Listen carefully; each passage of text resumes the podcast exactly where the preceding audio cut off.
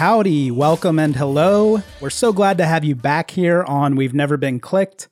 I am Cuppy Cup, and today I am joined by Dr. Norris Camacho, Rush Roberts. How are you? I'm good. How are you doing?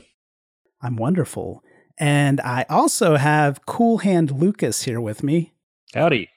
And we're we're really excited, and we we brought a full team here today because uh, we we have a really nice opportunity to talk to Andy Staples, who most of you will be familiar with, and he just made a super exciting career move, sliding over to the Athletic. So how's everything going, Andy? Well, it's interesting. They just sort of kidnap you, and and all of a sudden you work for the Athletic. Uh, I, I was looking around, and all these people I knew, and how'd you get here? How'd you get here? But no, it, it's it's really fun. The idea that you could make money on the internet just by writing good stories is just mind blowing to me. So I am I'm thrilled. We actually talked about the Athletic last week on the show because it was announced that the Athletic was partnering with TexAgs.com, which is very relevant to our listeners, all Texas A&M yeah. fans. So, do you uh, do you have any behind the scenes on how that went down or what it's going to entail? Well, Billy Liucci and Gabe Bock just wanted to get me on the radio more often. That that's really what it was. I read that into their story. Yes, we were looking to figure out how we are going to cover Texas A&M, and they are the most plugged in people at Texas A&M. They're going to get everything first. They're going to have context to everything it's a pretty pretty natural fit. Plus, you know, TexAg subscribers do understand paying for good content, which is something that at the Athletic we appreciate. People like to do that. Uh, so there's going to be a content share where some of the stuff that, that we think is relevant to their readers will they'll be able to use and their stuff that we think is relevant to our readers will be able to use and i love you texag subscribers we we want you in our boat too uh, because not only are you going to get college football coverage which i know all of you guys love. You know, let's say you're a Cowboys fan or you're a Texans fan. Well, we have beat writers on both those teams. Uh, Astros fan, Rangers fan. I, I, it's it's an unbelievable package. Right now, it's it's three bucks a month for the first year, and it's the way I just tell people about it is is it's a latte a month because the the regular price is five bucks a month. So one overpriced coffee drink per month. You don't need the calories anyway. I talked about it a little bit last week, but I, I feel like I'm the only person who got a raw deal out of this because I'm not a pro sports fan, but I signed up for the athletic after I heard that you had joined. And I also have a TexAg subscription. So I feel uh, like ah. of everybody in the world, I'm the only one not getting something out of this. But, but you are so invested in college football in general. The thing is, you you don't just want to read about Texas A&M. We cover absolutely everything. We have the, the best team of college football writers that has ever been put together. Uh, it, it's unbelievable. We had a meeting up in Chicago with everybody there, and I'm looking around the room like, how did this even happen? you know, how did, how did we all get thrown together here? But it, it's unbelievable that like to be able to call Bruce Feldman and say, "Hey, I'm hearing something. What are you hearing?" And and then we can we can go call. Let's say it's Notre Dame. We can call Pete Sampson and ask him what's going on, or it's Tennessee. We can ask David Ubben uh, it, it's it's really cool to have this network of people, and I, am really excited to see what happens during the season when stuff starts to happen. You know, yep. if there's something controversial that happens in a game between two teams where you know us national folks like like me or Bruce or Matt Fortuna or Max Olson or Nicole Auerbach, we can we can call the people we know, and then you'll have beat writers cover both teams, and they're going to call the people they know. It's going to be fun to see what we can kind of put together on the fly uh, it's it's interesting. Like before I joined, they, they had a situation where there was a kid who uh, he was Florida's highest rated signee in the 2019 class named Chris Steele. He was a corner, and he left Florida, uh, and then he was going to go to Oregon. He changed his mind. He wound up going to USC. Well, we have a Florida beat writer named Will Sammon who's fantastic. Tyson Alger covers Oregon, and Tony Morales covers USC, and they were all working together. And Tyson was the one who finally got convinced Chris Steele to talk to him. So if I got you got the first interview with the guy after all this stuff has happened, and I just I mean I've never been in a place where you could do that. Yeah, that is cool. And then you get all that with no ads too, which I have some envy since we're on. I like SB Nation, but as you know, we get a lot of ad content with the things well, that we that, post. That's the thing. I, I love Sports Illustrated. They, they were so good to me. Some of the best people in the world. the web platform that Time Inc. foisted upon Sports Illustrated, and it's funny because they haven't been owned by you know Time Inc. hasn't existed for two years, but they were still stuck with the web platform, and it just it was so hard for people to use, and I felt bad because people would would tweet at me and say, you know, I can't read your story because it's crashing my phone or it's crashing my computer, and nobody at SI wanted that to happen, and I think I think the new ownership is going to fix that.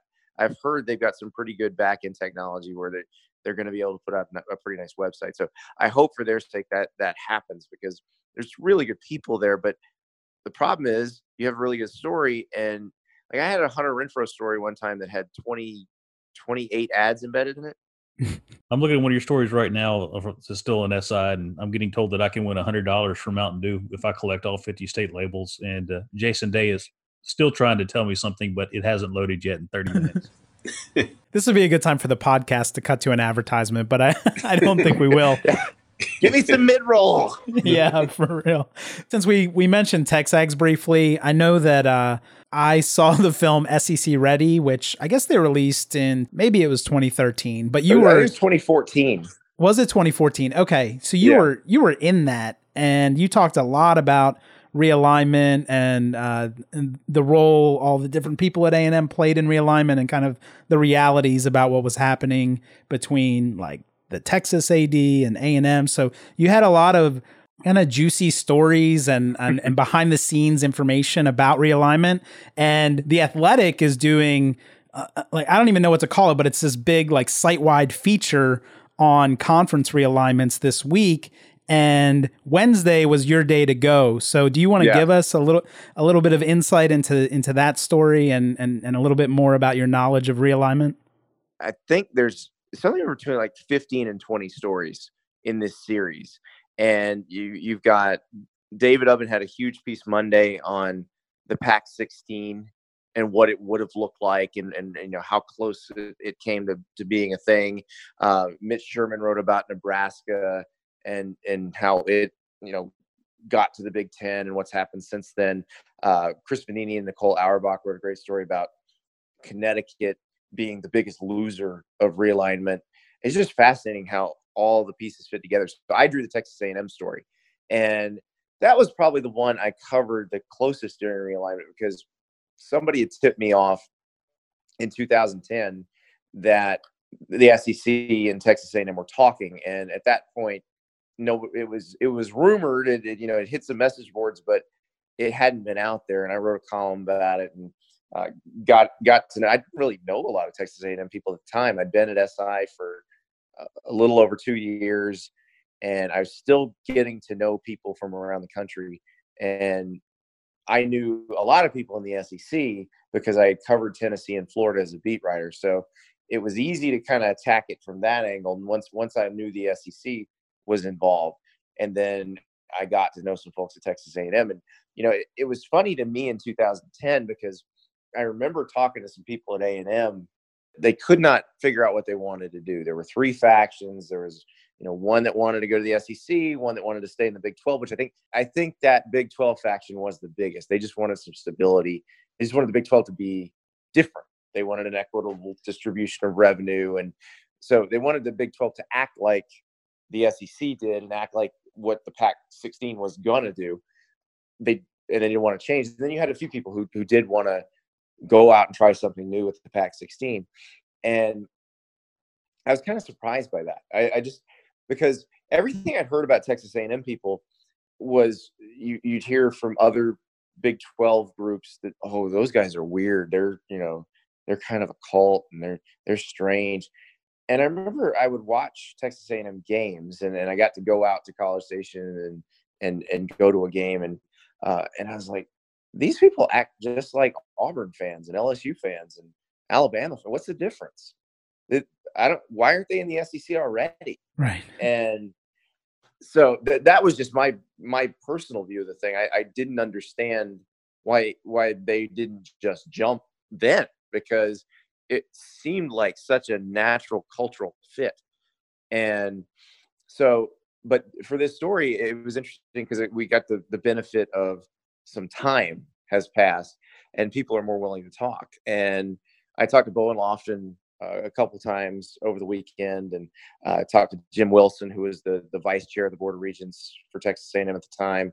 I talked to Bernie Machen, who was the president of Florida at the time, and he was the chair of the SEC's board of directors. And Bernie and I go way back because I, I covered Florida for the Tampa Tribune, and I was on the beat when he got the job. So because I was in town, I said I called the paper. I said, "Listen, they got a new president. Would you like me to write a story about the new president?" I'm assuming the Florida alums in in Tampa want to know about the new guy running the school, and he and I hit it off pretty well. And and so I, I had known him for uh, six or seven years at that point, and it was interesting, you know, talking to him now. And Bernie's always been great because he has no filter whatsoever. So he was happy to to give me some some little tidbits. Like apparently, when the SEC took Texas A&M, and I I couldn't nail down whether it was after they took A&M or after they took A&M and Missouri. But basically, the Mississippi schools thought they were going to get thrown out of the league.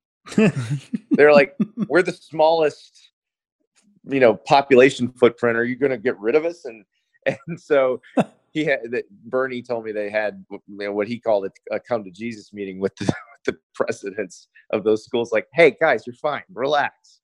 We're just trying to add some stuff so we can start this cable network here. The the most interesting thing to me, and, and I I talked to Bowen Loftin about this a couple times, was so Bowen Loftin is in Bill Powers' office in February 2010. You know, the the presidents of A and M in Texas often will get together and discuss strategy going into a legislative session, figure out okay, how are we going to attack this? Try to get more funding, try to keep our funding from being cut, all that stuff. So they're having this meeting. Both of them had their vice president for government relations there. They get done with the meeting, and Loftin asks if the vice presidents will will duck out for a second so he and Powers can have a word privately. And Loftin goes, "Hey, I'm hearing all this stuff about you guys talking to the Pac-10. What's up with that?" And Powers wouldn't reveal any sort of information. All he would say is, "Don't worry, whatever happens, we'll take care of you." And so you've got Bowen Loftin, Texas A&M class of, of 1970. Yep and there's basically like steam coming out of his ears. He said he had to work hard to bite his tongue and not say anything he would regret later when those words came out of Bill Powers' mouth. And and, and Loftin said he is certain that Bill Powers meant no ill will there. That that he he probably thought he was being very nice and and just saying, look, you know, we're to make sure you you guys are not disadvantaged by this and all that. But he said it was kind of typical of the way Texas and Texas A&M interacted and the way Texas acted toward Texas A&M, and it really bugged him. And and you guys are Aggies. I guarantee when I said those words, what Bill Power said, you were probably like, "Oh no, oh hell no," yeah. you know. Texas exactly. A&M doesn't need Texas to take care of it. Well, yeah, that really that that story kind of gets to the heart of the whole uh, excitement. I mean, not just joining uh, the premier conference in college football, but getting out from under the thumb of Texas. And I think that's why a lot of Aggies now are resistant to playing them again, even though I, I don't think any of the three of us are are in that particular camp. But uh, but that was kind of that, especially in uh, 2011, 2012, so liberating to not have yeah. to deal with that mentality anymore and here's the thing in 2010 i still don't know if everybody in charge i, I think i think loftin and wilson and a, and a couple in the inner circle did understand this. The fact that texas a&m was one of the schools that had options and could kind of control things a little bit oklahoma was the other though oklahoma was was very reluctant to engage the sec like i didn't i didn't know i could never confirm in 2010 that summer that Oklahoma had been approached, and but we found you know found out later that they had, mm-hmm. but they were never really that engaged with that idea. They you know Bob Stoops didn't want to go to the SEC. He had worked in the SEC at Florida as a defensive coordinator, so. Uh, Joe Castiglione, I don't think had a whole lot of interest in it. David Boren uh, I think kind of like the cachet of, of the Pac-12 because there's a bunch of AAU schools in, in the Pac-12. And uh, for those listeners who who think we're talking about uh, youth basketball, that would be the Association of American Universities, and uh, of which obviously Texas A&M and Texas are both members. Uh, and you know the SEC at the time only had two AAU members, uh, Vanderbilt and Florida, and it was viewed as you know every they'll take anybody in this conference. You know, you, anybody can get into the schools. Uh, they don't value academics. They don't value research. And so, if you're a university president, that sticks in your craw a little bit. So, it was it was important to the SEC to get an one AAU school at least, and, and preferably two. And they wound up getting two in in A&M in Missouri. But you know, in 2010, A&M had options and helped slow things down because Texas was trying to get that that Pac 16 deal done. Although you find out in my story, and, and I, I wrote this back in 2010 because I talked to somebody in the in the Pac 10 the day the Big 12 decided to stay together. Texas was playing. Uh, Jim Wilson put this well. I didn't use this quote in the story, but uh, he put it real well. He said, uh, he said Texas is always playing chess. You just need to understand that. And so, and and you got to understand, I don't have any affiliation with either either university, so I understand why you know Texas people think everything's Texas A&M's fault, and A&M people think think everything is Texas's fault.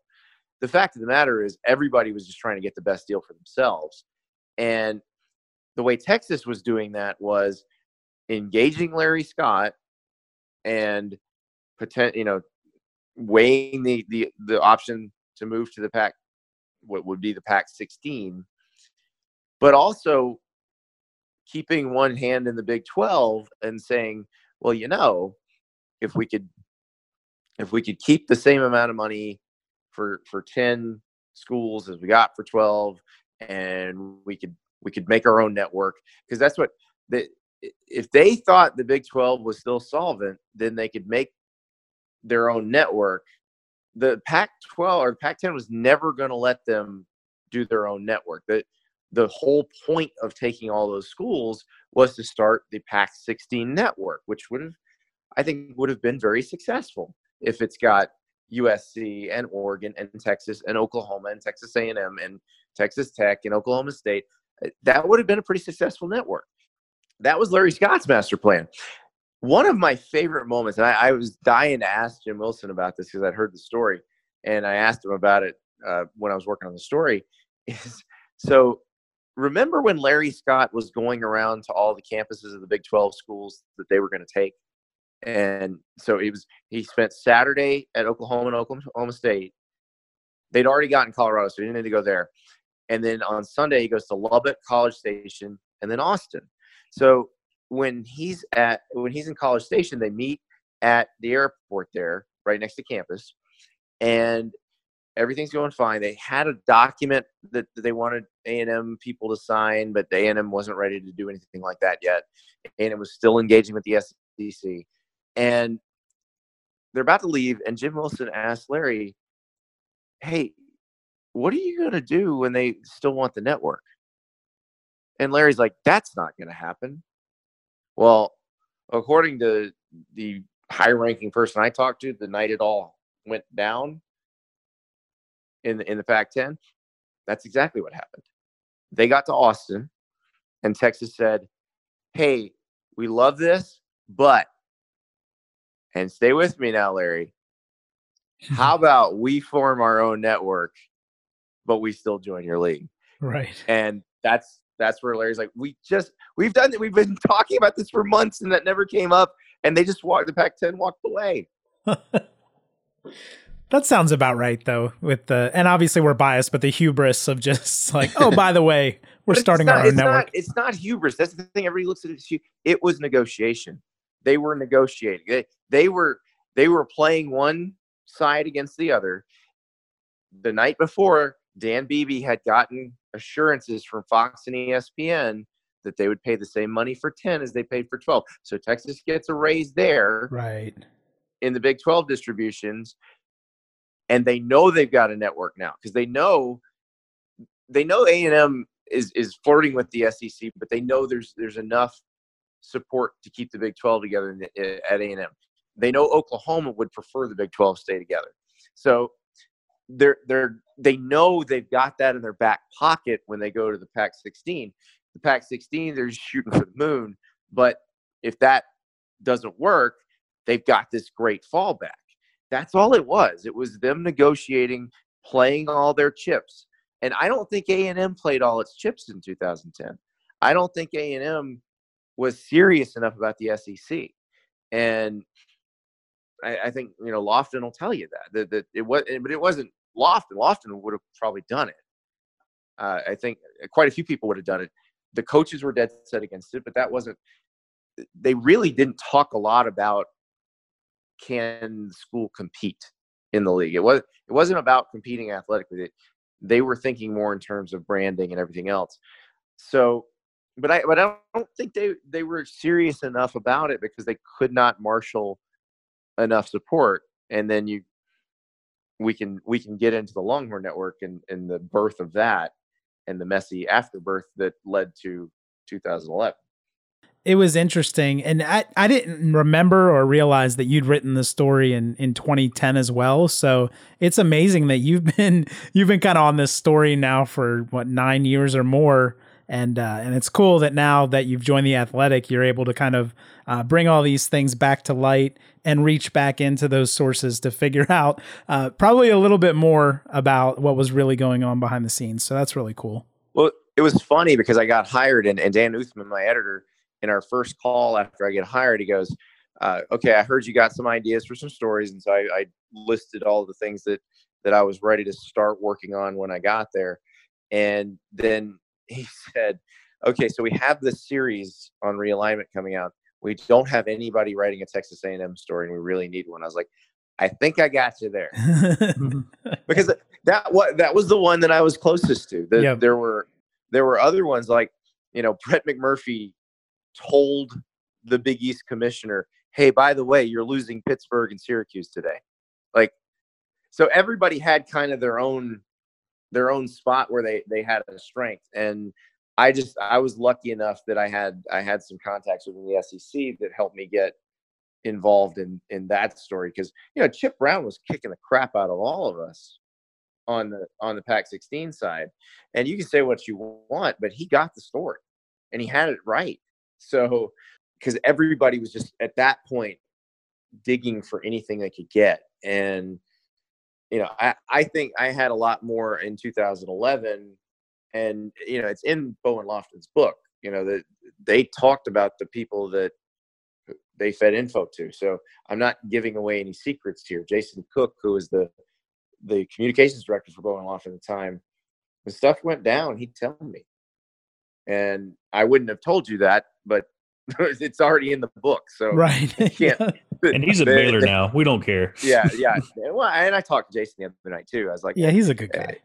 I was like, it's in the book, you know. So there's not there's not really any any sense in in hiding anything. And uh, but but it was interesting because, and this is the part that, the people don't get. Some eh, people always assume if somebody gives you stuff, they're spinning you. Like nobody in him was ever ever trying to spin me they were just trying to keep me from being wrong. And now the good thing is I don't I am very skittish about being wrong. 333 gets you in uh, in the Hall of Fame in baseball. It gets you fired in my job. I wanted to make sure everything was was correct. And the good news is I had some contacts on the SEC side that I could bounce stuff off of, and so I always felt very comfortable with what I was writing.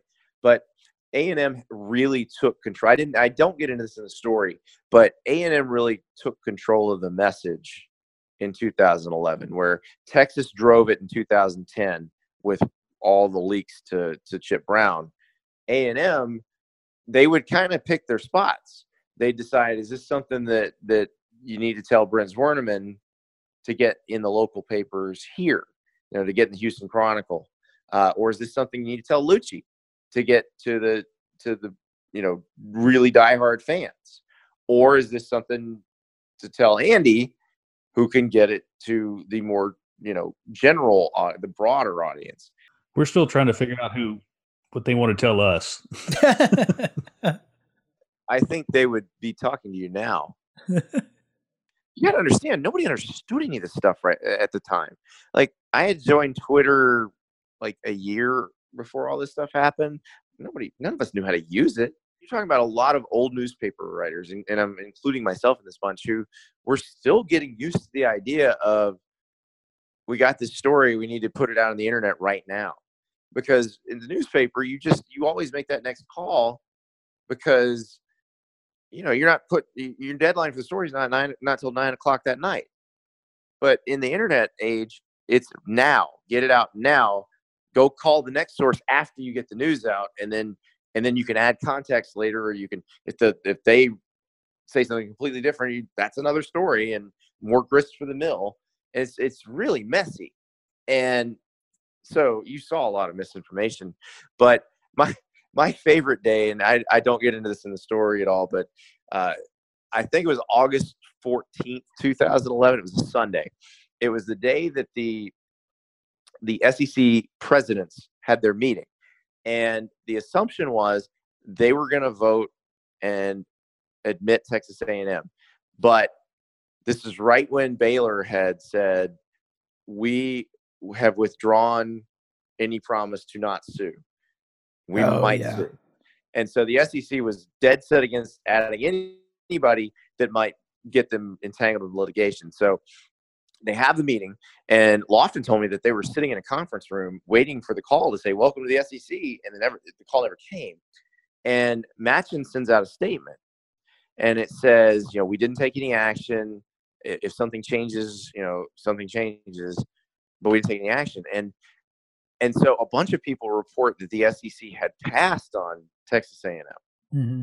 And I'm on this radio show on on Sirius XM, which I, I did not work there at the time. I wound up working there four years later, but I'm on this Sirius XM show, and the guy's like, "Let me read you this statement from Bernie Machen. Texas A&M is out with the SEC, no shot. And he reads the statement. I'm like, yeah, that's not what's going on. Uh, A&M's still going to be in the SEC. It's just going to take a little bit longer. They're just waiting to have A&M ask them instead of them ask A&M because if they ask A&M, they're going to get sued by Baylor. And the guy goes, the guy goes, well, that's not what this statement says. I said, you got me on this show to tell you what's actually happening. Would you like me to do that or not? and he yells at me for like 30 seconds and hangs up on me.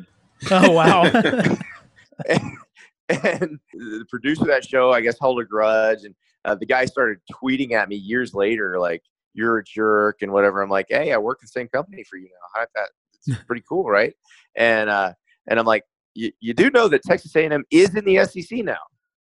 so I was telling you the truth but but I wrote a column translating that Machen statement, basically saying, "Hey, you know, A and M has a board meeting tomorrow.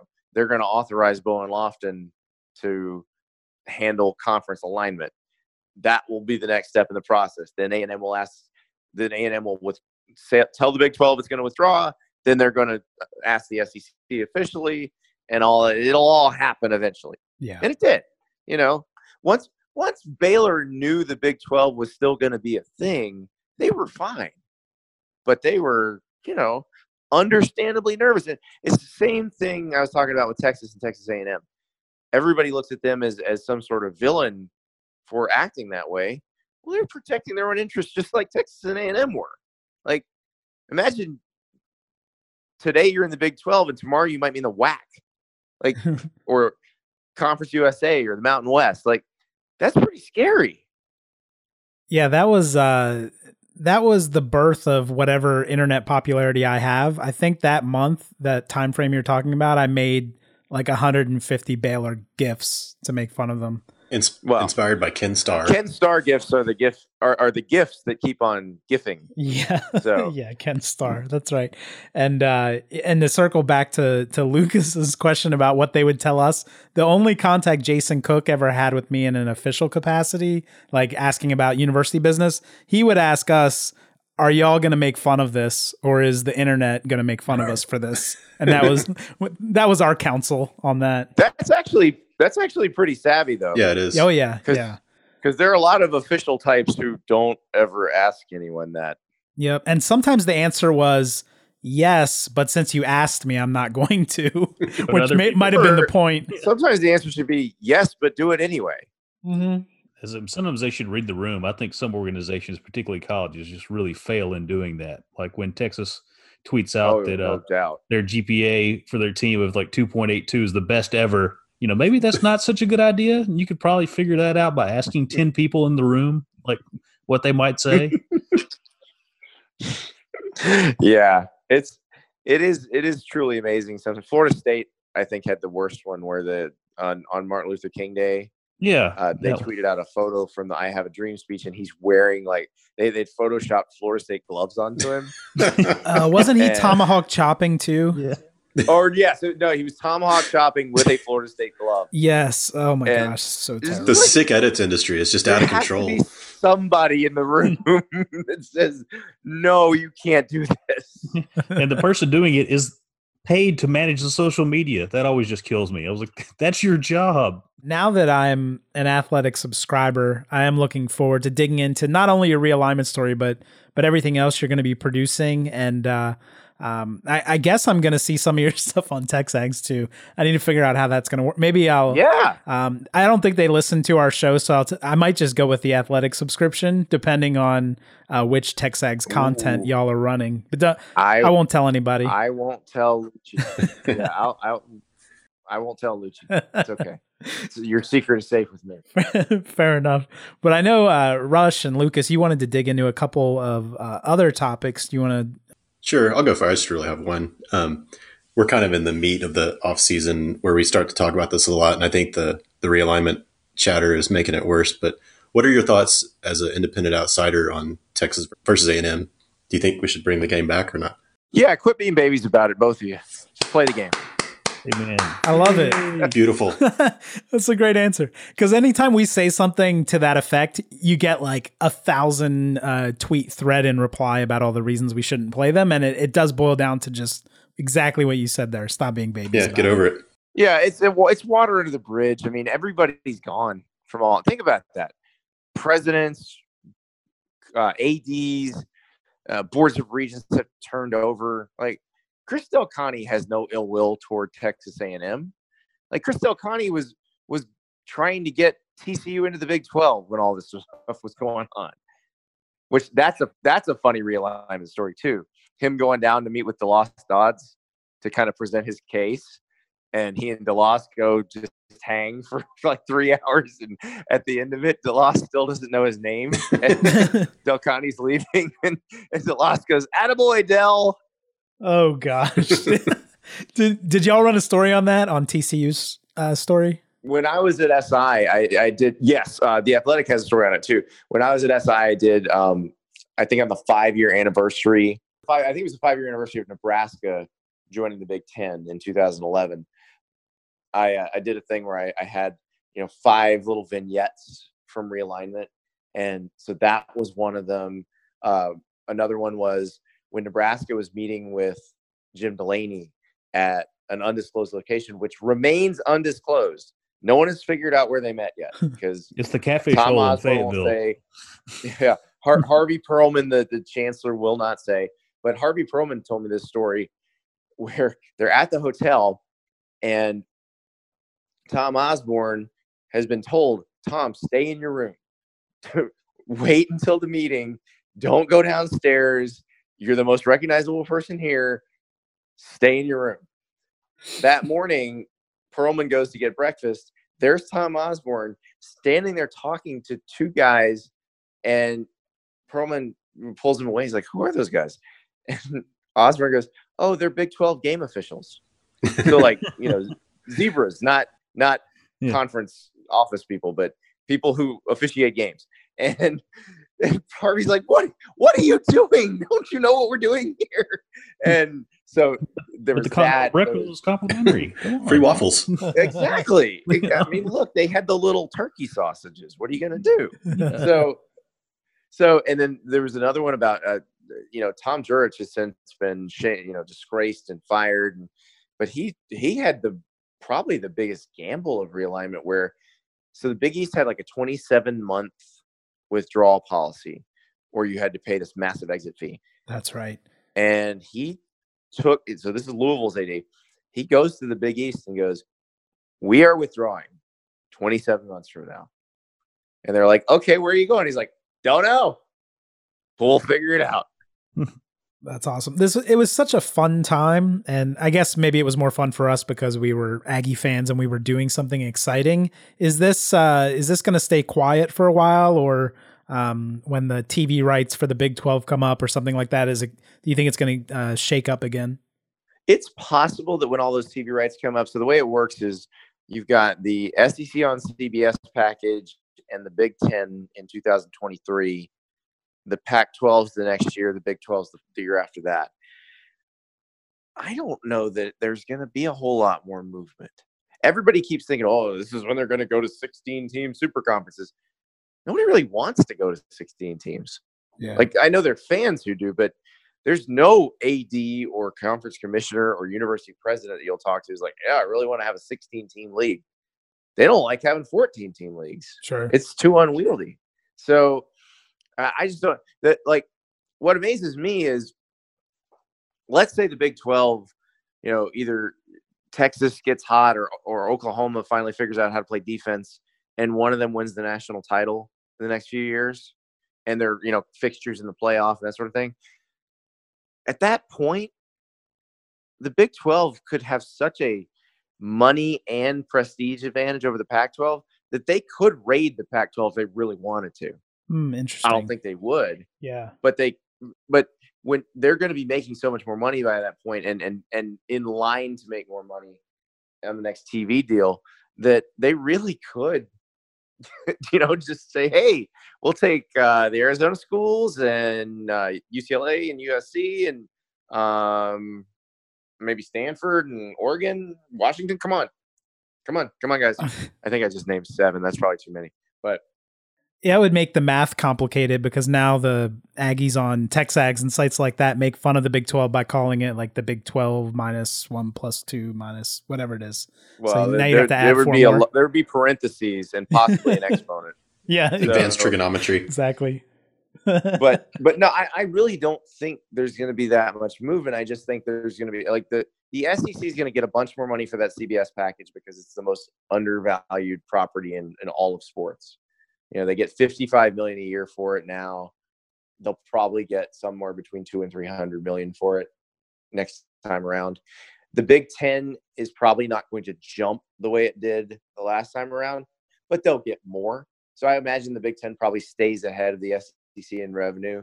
Uh, but uh, you know, I don't for like the ACC is locked in until 2036. They're not going. Nothing's changing there.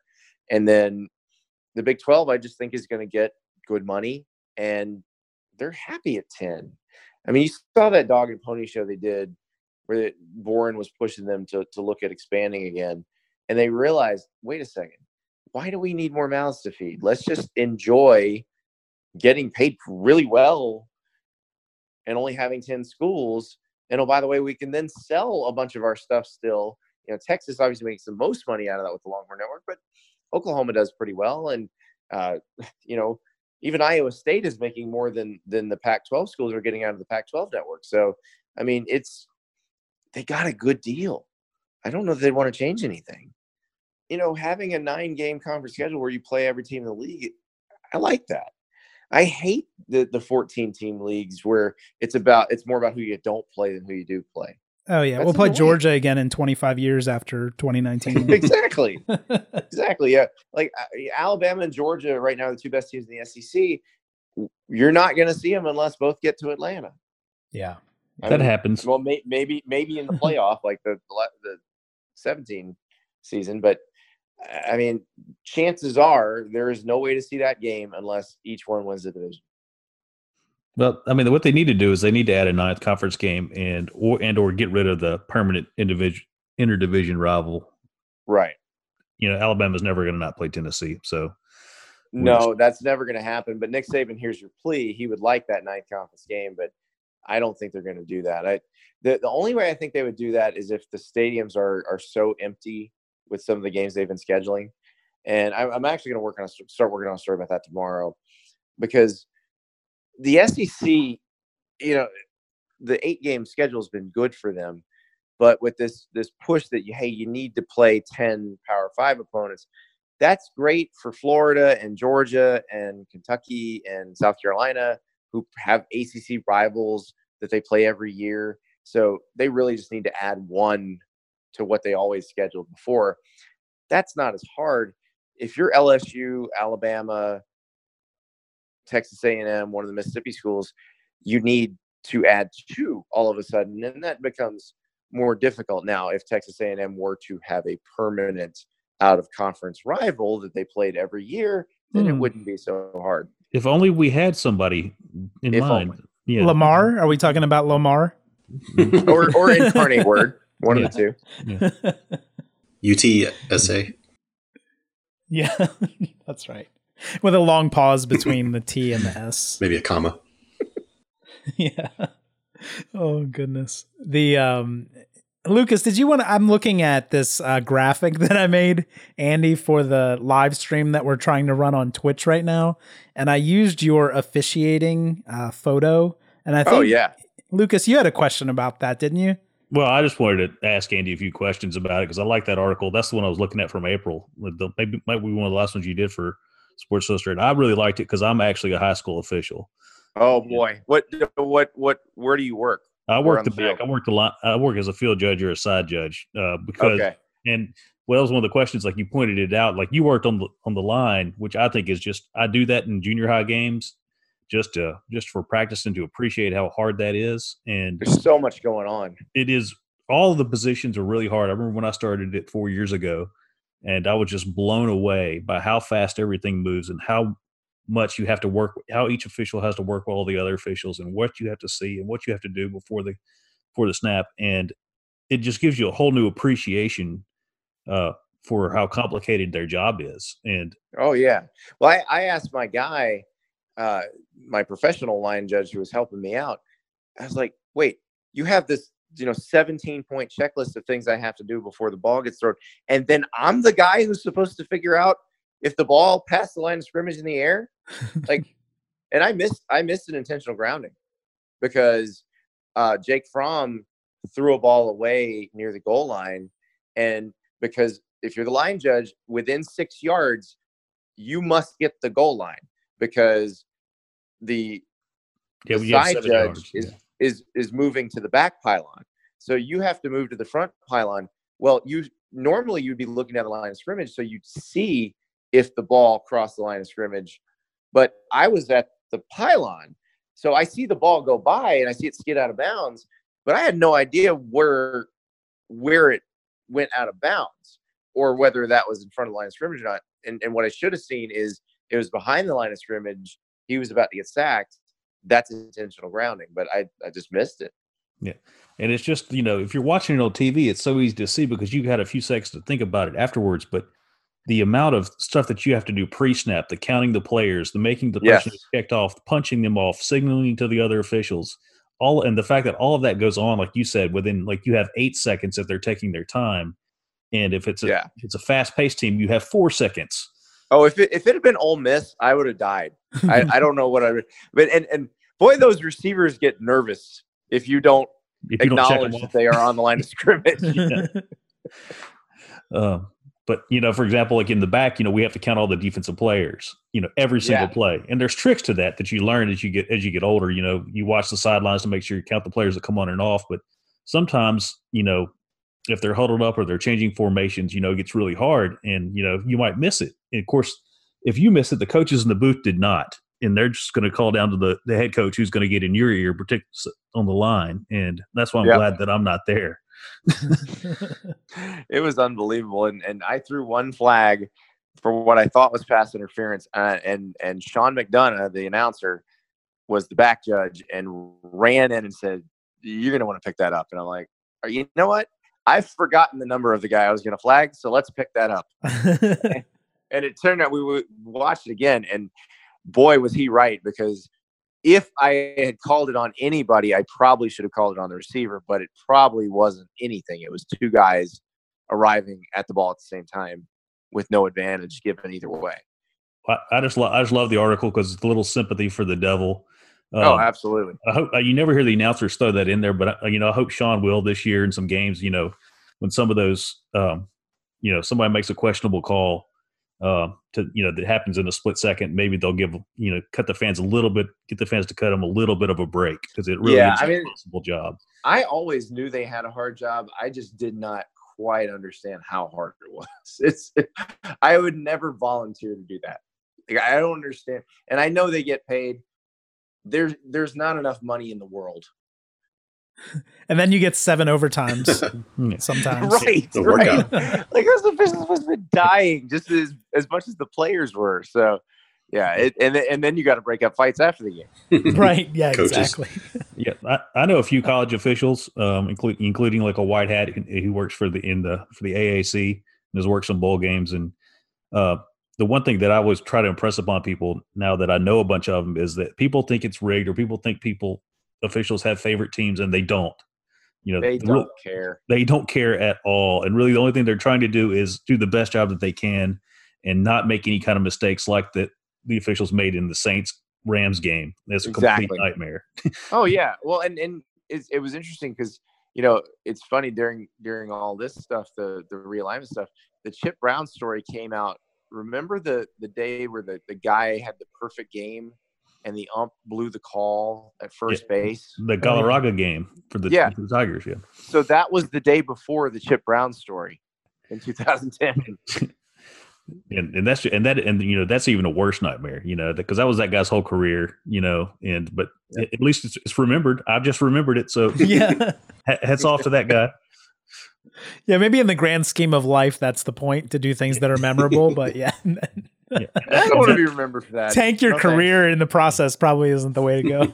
and i remember after the game there were that the umpire who blew that call was jim joyce who is one of the best major league umpires you know uh voted on as voted on by the players and you know that's how people kind of kind of remember him by but the people that really know know the officiating really know who the good people are yeah, There are some bad ones. That's true, but there's some people that aren't as good. But it's really hard. it's you.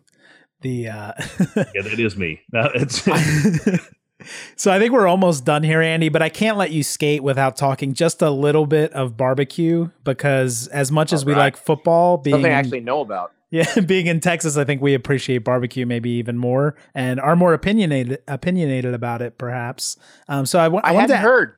I didn't realize you, you guys had strong opinions. So I wanted to I wanted to uh, put you on the spot a little bit, asking you about any SEC West or maybe just the SEC as a whole towns that are remarkable for either extraordinarily good barbecue or extraordinarily bad barbecue. So do you do you have a few examples on each end of the spectrum there?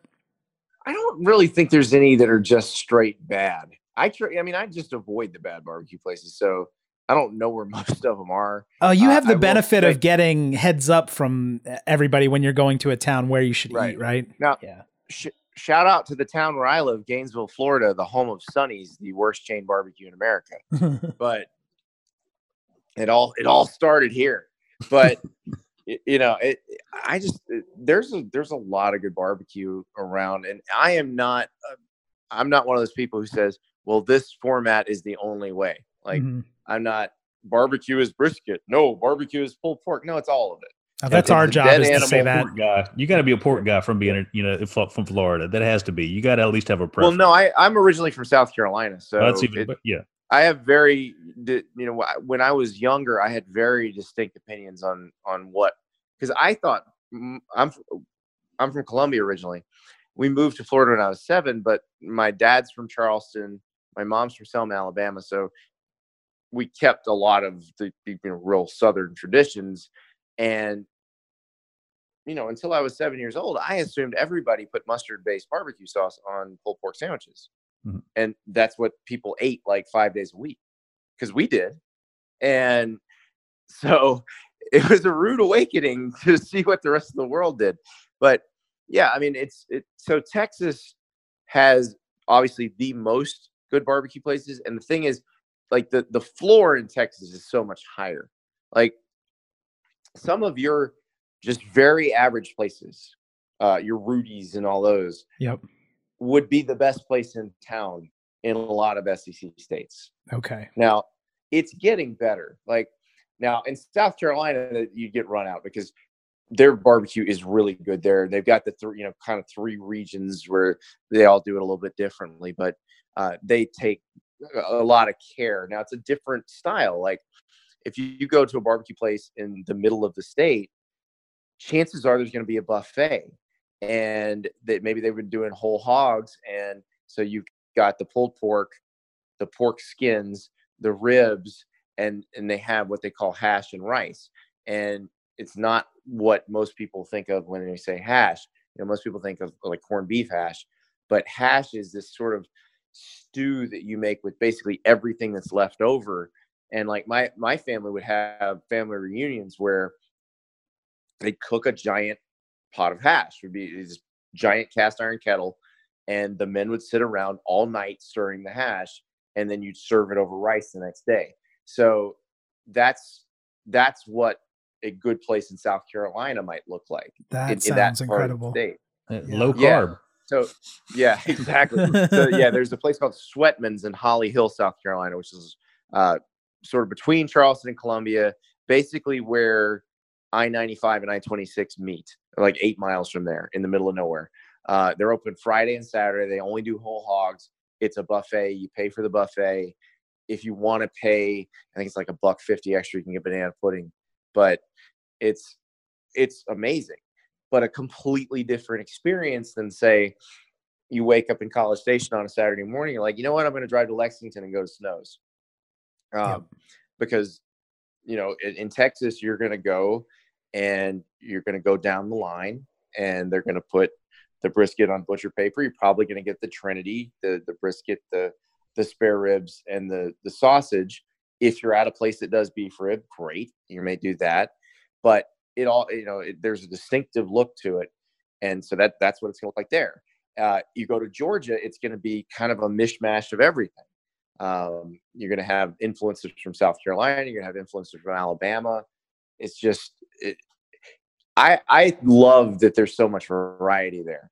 But i've got a you know a couple just favorite places sprinkled throughout. Like my favorite spare ribs are archibald's in northport alabama which is probably probably three miles from Bryant Denny Stadium. It's it's suburban Tuscaloosa basically. Uh, and now the the problem is, and and this you know it's just like any any other kind of restaurant deal. You got to make sure you're at the right one because the family has had fights and somebody's moved over and opened their own place. So if you're going to a game at, at Alabama and you want to go to Archibald's, it's the one on MLK in Northport. It looks like some guy's house. Awesome. is the best places. I love barbecue fights. Yeah. Yeah. The, yeah. The, the, suburban Tuscaloosa didn't really help because I think that that's pretty much all of Tuscaloosa. So. Well, it, I mean, it, it's really, yeah, there, there are places in the city limits of Tuscaloosa that are farther away from the Alabama campus than, than Archibald's is, but it's, it's pretty close. Uh, one of my favorite places that's opened in the last few years, uh, everybody just about has to travel through Atlanta. There's a place called B's Cracklin Barbecue in Atlanta. A guy who He'd opened his first place in Savannah. He used to be a welder in North Carolina. He's just he's tremendous. Great pulled pork, great ribs. Uh, they do the we call them hoe cakes. Um, they call it crackling cornbread, but it's basically like little cornbread pancakes. And you, I what I do is I put the pulled pork on them, and he's got this peach barbecue sauce. And you just do like a little couple little drops of that, and you make a sandwich out of it, and it's uh, it's off the charts good. So Oh, this was so a terrible many... question to ask at eleven o'clock at night when uh, nothing's available. Well, what you don't have a brisket in the smoker right now? Come no, on. I'm gonna I'm gonna go downstairs like being very ambitious and end up eating a, a cheese and mustard sandwich. We're yeah, still waiting for all that it, podcast money to buy us the big green egg.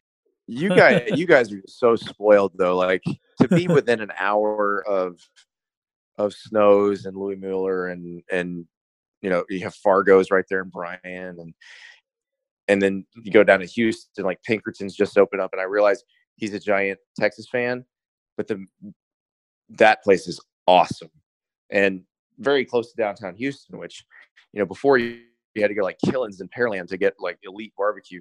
Now you can get six minutes from downtown. Yeah, I might go there tomorrow because I have not been yet. Uh, I'm in Houston, and they I haven't been there since they opened. They're they're outstanding. Uh, the the brisket's great. Uh, they do the candy paint ribs, which is they they do the you know try to get like a candy glaze on them toward the end of the cooking process. Uh, they are really good. Um, and then they have uh, they have duck duck sausage or, or it's like duck jambalaya. Hmm. That He- sounds he's nice. a big duck hunter, and uh, it is the richest thing you've ever eaten. But it is so good. I hear someone typing. Everyone's looking up these restaurants now to figure out figure out when we Google can Maps. go. But um, that's I'm in awesome. Shreveport, so I'm I- just left with uh, Dickey's barbecue chain or something. It's it's sad, but I always said Di- Dickeys is the Sonny's of Texas. yeah, even you mentioned Rudy's. Like I can get by with some Rudy's if, if there's nothing else around. in- Yeah. I'm in a Fine, it's pinch. fine. Yeah. C Rudy's is J's fine. is, is fine. It's Yeah. just fine. and you know, in Florida, there's a chain called Four Rivers that started in Orlando, and it's sort of changing the way I feel about chain barbecue because everyone I've been to has been really good. Interesting. Like the original was great, but their their outposts are all just about as good. Hmm, Well, so you you you kind of mentioned earlier that most of the SEC towns have have good places to eat. Do, does any one of them? I'm not, I guess I'm trying to get you to throw somebody under the bus here. But which one has the worst food in your experience? isn't, there, there isn't one with the worst food. There, you can find great stuff everywhere. Like Starkville's the smallest SEC town. yeah, we knew it Okay. would come out. Got it. So All right. yeah, that's cut. what I was trying to get. Got but, it. but the thing is like so you're going to go to starkville and people are going to tell you go to the Little Dooey and they're going to be wrong. There's 2 Mhm. barbecue places. There's Little Dooey and petty's. Go to petty's. Petty's is the good one. Little Dooey looks better. Petty's is just sort of like a little shack roadside but petty's is way better. And then but you know they've got they've got a bunch of good places in that in that cotton district. And uh then there's one of my favorite coffee shops in the country is their uh, Strange Brew Coffee House. Their their blueberry cobbler coffee. I get like a pound of it or a pound or two of it every time I'm there. So I I just there if you if you are only finding bad food or feel like there's a town where you can't have a good time, you're not trying hard enough. Uh, yeah, that's it's good your advice. fault. Yeah, the uh, and even in, Starkville, don't they have a creamery and place you can get cheese and, and things like that on campus? They all so. kind, they, yeah, well, yeah, it's an ag school. I mean, they, they got all kinds of cool, cool stuff. So But I'm just Um, gonna I'm gonna edit that answer and just your answer is just gonna be Starkville. I'm not gonna include any of the other no stuff. way. So Petty's is the only place I've ever eaten pig face. Oh, And interesting. I did that somewhere here in Houston. It's called. They called it Snoop. Like one order is Snoop, Hmm, and it was delicious. yeah. It's it's all just pork. Yeah, we're living in the golden age of food in America. All you have to do is just look around and look at everybody. It's unbelievable. Yeah. How true. Yeah, that's true. So I, I think we'll cut you loose now, Andy. We really appreciate your time, and we're we're super excited about following uh, what you're going to be doing at the Athletic. Obviously, we'll be monitoring the relationship with Texags just to see what that content looks like for Aggie fans. And uh, and I hope that we can we can reconnect soon, or or maybe even during the season to uh, to get some different insights on on what's going on in the SEC. well, you never know. You might just find me sitting at Fuego at three in the morning one time because I, I came to do a Jimbo story. So See, I'm just gonna I'm just gonna start it's carrying. only a matter of time. yeah, I'm just gonna carry microphones around with me in the car now, just in case. Well, if I'm there at three in the morning, I won't. You won't be able to understand what I'm saying anyway. So.